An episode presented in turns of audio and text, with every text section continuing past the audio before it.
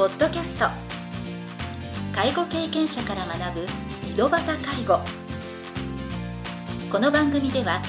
親の介護を乗り越えた方や実際に現在介護をしている方また医療や介護サービスを提供している事業所の方々をお招きしゲストの方々に介護をする中で学んだことなどをお伺いします。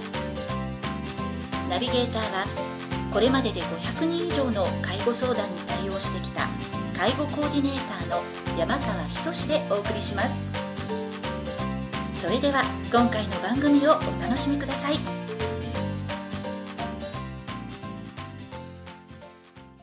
皆さんこんにちは。第74回目の井戸端介護を始めます。今回も訪問介護事業所で管理者をされている原俊弘さんをゲストとしてお招きしております。前回の番組では原さんが遠距離介護をされていた時のお話などについて伺いました。今回は母親の介護のために転職と引っ越しを決断された後のお話を伺いたいと思います。それでは第2部を始めさせていただきます。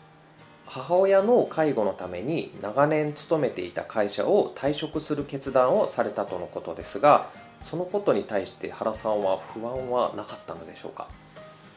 うーんとまああの長年勤めてた会社で僕も転職をしてて、はい。2番目の会社だったんだけれども、まあいろんな事情でちょっとレストランみたいな形になっていて、はい。でまあ、自営みたいなことをしとったんですね。あそうなんですはい。ね、あの特許関係の仕事なんですけどい。自分でもできるの、はあは部分があったので、はい。請負的な感じでやっていてはいだからそのきちんとどっかに勤めてた。という状況ではなかったんですね、だからそういう意味では大阪にいなくてもできる部分っていうのもあるかなという。のはい。手続き関係のお手伝いということですね、だからそういうまあ依頼を受ければ、まあ、うん。離れててもある程度できるかなっていう気持ちもあったし、はい。でまあ、正直でその仕事ももう自分なりに疲れたっていう部分もあったしそういう中でまあ妹が一応そういう事業所立ち上げてやってるっていうこともあったので、もう妹も限界に近いなっていう感じがしたのでもうとにかく一回もう帰って、はい。その仕事でも手伝いながらうん。母親のこともうちょっと、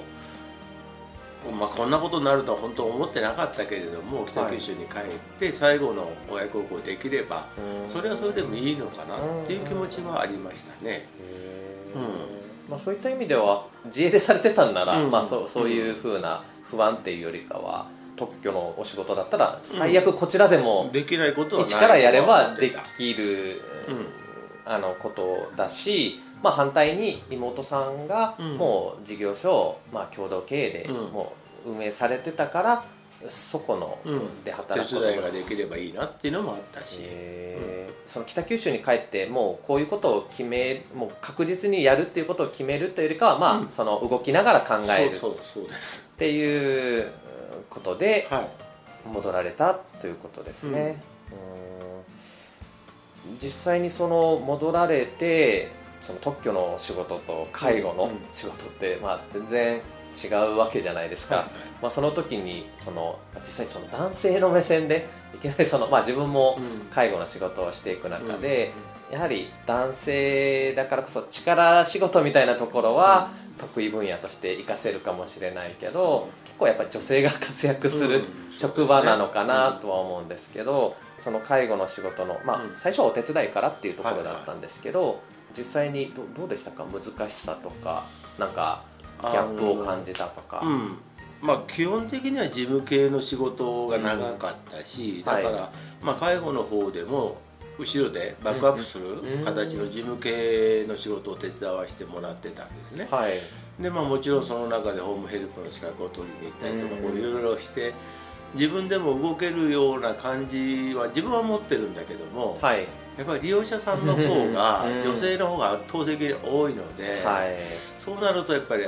男の人が来るんならうん。もう今日は休むわ。みたいな感じがどうしても多くなる、はいはいはい。だからもう結局事務仕事がもう中心でめったに出ていくことがないっていう感じにはなりましたね、ただあの足の不自由なおじさんがいて、はい。その方のお風呂会場ははいやっぱりなかなかこう一人で対応女性のヘルパーさん一人で対応っていうのは本当に難しいところもあったのではい。そこは一緒にやらせてもらったりとかそういう中でそのおじさんの用事でまあこれまた介護保険とは別のこともいろんなうんうん状況があるので、はい。で手伝うことは手伝うよみたいな感じで、うん、やっぱり男性がそういうこう特に家の中に入っていくホームヘルプっていうのは難しいねっていうのは思いましたね。ですよね。なかなかその、まあ、特に女性の方だったら男性に掃除してもらうなんて申し訳ないとか、やっぱ昔の考え方ありますので はい。男子厨房にいらずみたいな感じでねうんやっぱりすごく嫌がられるえー実際時には料理を行作ることとか。あ料理はなかった。掃除はありましたけど、はいはいはい。それでもやっぱりねあんたが来るんならもう今日はいいよみたいなうん話どうしてもなる。まあ掃除とかだったら別にねいいともう数日間別にしなくても。まあまあそれもあるし。うん。でそこで男女関係ないとこっちは思うんだけどっててもですね。やっぱりその辺は世代の違いかもしれませんけど、はいやっぱり結構うん。そういう感じは強かったですね。ということですうね、そのお仕事の面はもう本当手探り状態だったとは思うんですけど、まあ、離れて暮らしてたうんうん。親と一緒に暮らすことになって、はい。実際こう介護で、まあ少しずつ感じることもあったとは思うんですけど、うん。どどうでした？実際に介護をする側になってですね自宅で親を、うん。やっぱりあの言ったらいいんでしょう。やっぱり自分の親ってなんか、はいはい特に母親と息子ってのは難しいのかなっていう気がするんだけどうん。やっぱ最初はそのトイレに座らすことも嫌がるしお風呂は最後までダメでしたけどね、母親は当然母親としての意識があるし、息子としてもやっぱりそこまではっていうなんかそんなこううなんかあるんですよね、これ赤の他人だったらそうでもない。あのヘルパーとか他の仕事してて思うのは割り切れる部分があるんですよねお互いに。でもほと身内となるとこれ本当に難しいなって思っててだからホームヘルプの仕事をしながら、まあ、事務職なんで適当にとにかく抜けれると思って、まあ、それがまあ前提でそういう話をしてあったので,、で抜けて帰ってくるとやっぱりもうトイレを我慢して待ってる。でもう一回もう忘れられないんだけどベッドでもとにかく手を合わせるんですよ。やっと帰ってきてくれた。もう我慢して我慢して我慢しとんですね。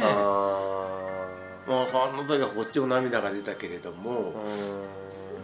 やっぱりそこまで自分自身切羽詰まっている状況でも電話一本かけて帰ってこいとは言わないんですよね、はいはい帰ってこい待ってる。ひたすら待ってる。赤の他人だったらもっと割り切った感じができるんだろうけど特にまあ母親と息子ということなのかもしれないけどなんかこう身内っていうのはその辺のはいはい。こう言わなくても分かってるやろうみたいな部分もあるしこっちにすれば言わなきゃ分かんないから言ってよっていう部分もあるしはい。なんかそういう意味では身内の介護って本当大変やなっていうのはすごく思うとこではありますね。で実際にそのベッドで手を合わせてたっていうことがあるとまたなおさら今までまあこれぐらいの時間に帰ったらいいと思ってたのが短くなっうん、て。そう。やっぱりそうなる、うん。でもやっぱり仕事してる以上うん。思ったより時間をこううまいこと使えないので、はい。やっぱり遅くなったりっていうこともどうしても出てくる。その度に後悔はするけどもうん難しいですねそれは。今度反対にその、まあ、親御さんだけじゃなくて、うん。なんか会社にうん。なんか周りに、ね、負担かけてるっていう思いがまた、やっぱあるんですよね。あなんかある程度この自分の裁量でいつやるかとかこう融通は利くんだけどもーずっとほっとくわけにはもちろんいかないわけだし。うん。だからってほんじゃもう家に持って帰ってやるわっていう話でもないしやっぱり利用者が電話がかかったりなんだりとなるとうん。いないとやっぱいけないわけだし、はいはいはい。その辺ではこう自分の中にも葛藤はあるけれどももっとこうしてやりたいもっと横に追ってやりたいうん。おるだけでも安心するだろうとかあるけれどもやっぱりそう思い通りにはいかない。そうですよねまあそれは仕方ないんですけどね。もともとその大阪にいる時に、はい。まあ、妹さんのその、まあ、在宅介護の限界を感じて、え北九州に戻ってこられたんですけど、やはり長男さんであるあの原さんが戻ってこられることでまた少しちょっと、まあ、妹さんにも気持ちと時間と体力にも、ね、余裕が生まれ間違いなく余裕は生まれると思うので、まあ、それがあったからこそまた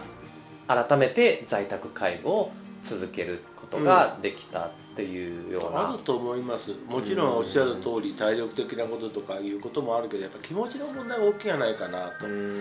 こう全面的に自分一人しかいないっていう状況と少なくともこんなことがあってあんなことがあってどうしようってこう相談ができる相手がいる。それはもう全然違うんじゃないかなって気はします。どうしても介護者と、もう介護を受けている、まあ、その親御さんですよね、この1対1の関係になると本当だんだんその妹さんの場合は介護事業所に勤めてたから、まあ、第三者である同僚の方がいたからまあ良かったかもしれないけど、はい、そういう方々がいなければいないほどちょっとね、うん、やっぱ追い詰められていくみたいな部分本当に相談とかこんなことがあったよって言えばまあ、まあ、ある程度こう流せることもなんかこう真剣に深刻に考えてしまう言えないばっかりにっていう部分はやっぱりあると思うんですよね。そういう人がだから別に兄弟である必要はないし、はい、あの例えばケアマネさんであれヘルパーさんであれいろんなこうこんなことがあってどうしたらいいとか言える相手がいるかいないかってすごく大きいなっていう気はすごくするんですね。うん、やっぱり1対1の関係でものすごくきついかな、はい、という、はい、そこにもう一人入ってくると、ちょっとお互いにこう状況が変わるのかな、はい、それいい方に変わるという意味なんですけどね、それはあると思いますね。うん、ありがとうございました。今回は母親の介護のために転職と引っ越しを決断された後のお話を伺いました次回第3部では母親の介護がきっかけで介護の仕事をすることになった原さんの体験談を伺いたいと思います。それでは次回の配信をお楽しみに。今回の番組はいかがでしたか？この番組ではリスナーの皆様からのご質問なども受け付けております。メールアドレスはひとしの h 小文字で h. 山川19アットマーク gmail.com h. 山川19アットマーク gmail.com ですそれでは次回の配信をお楽しみに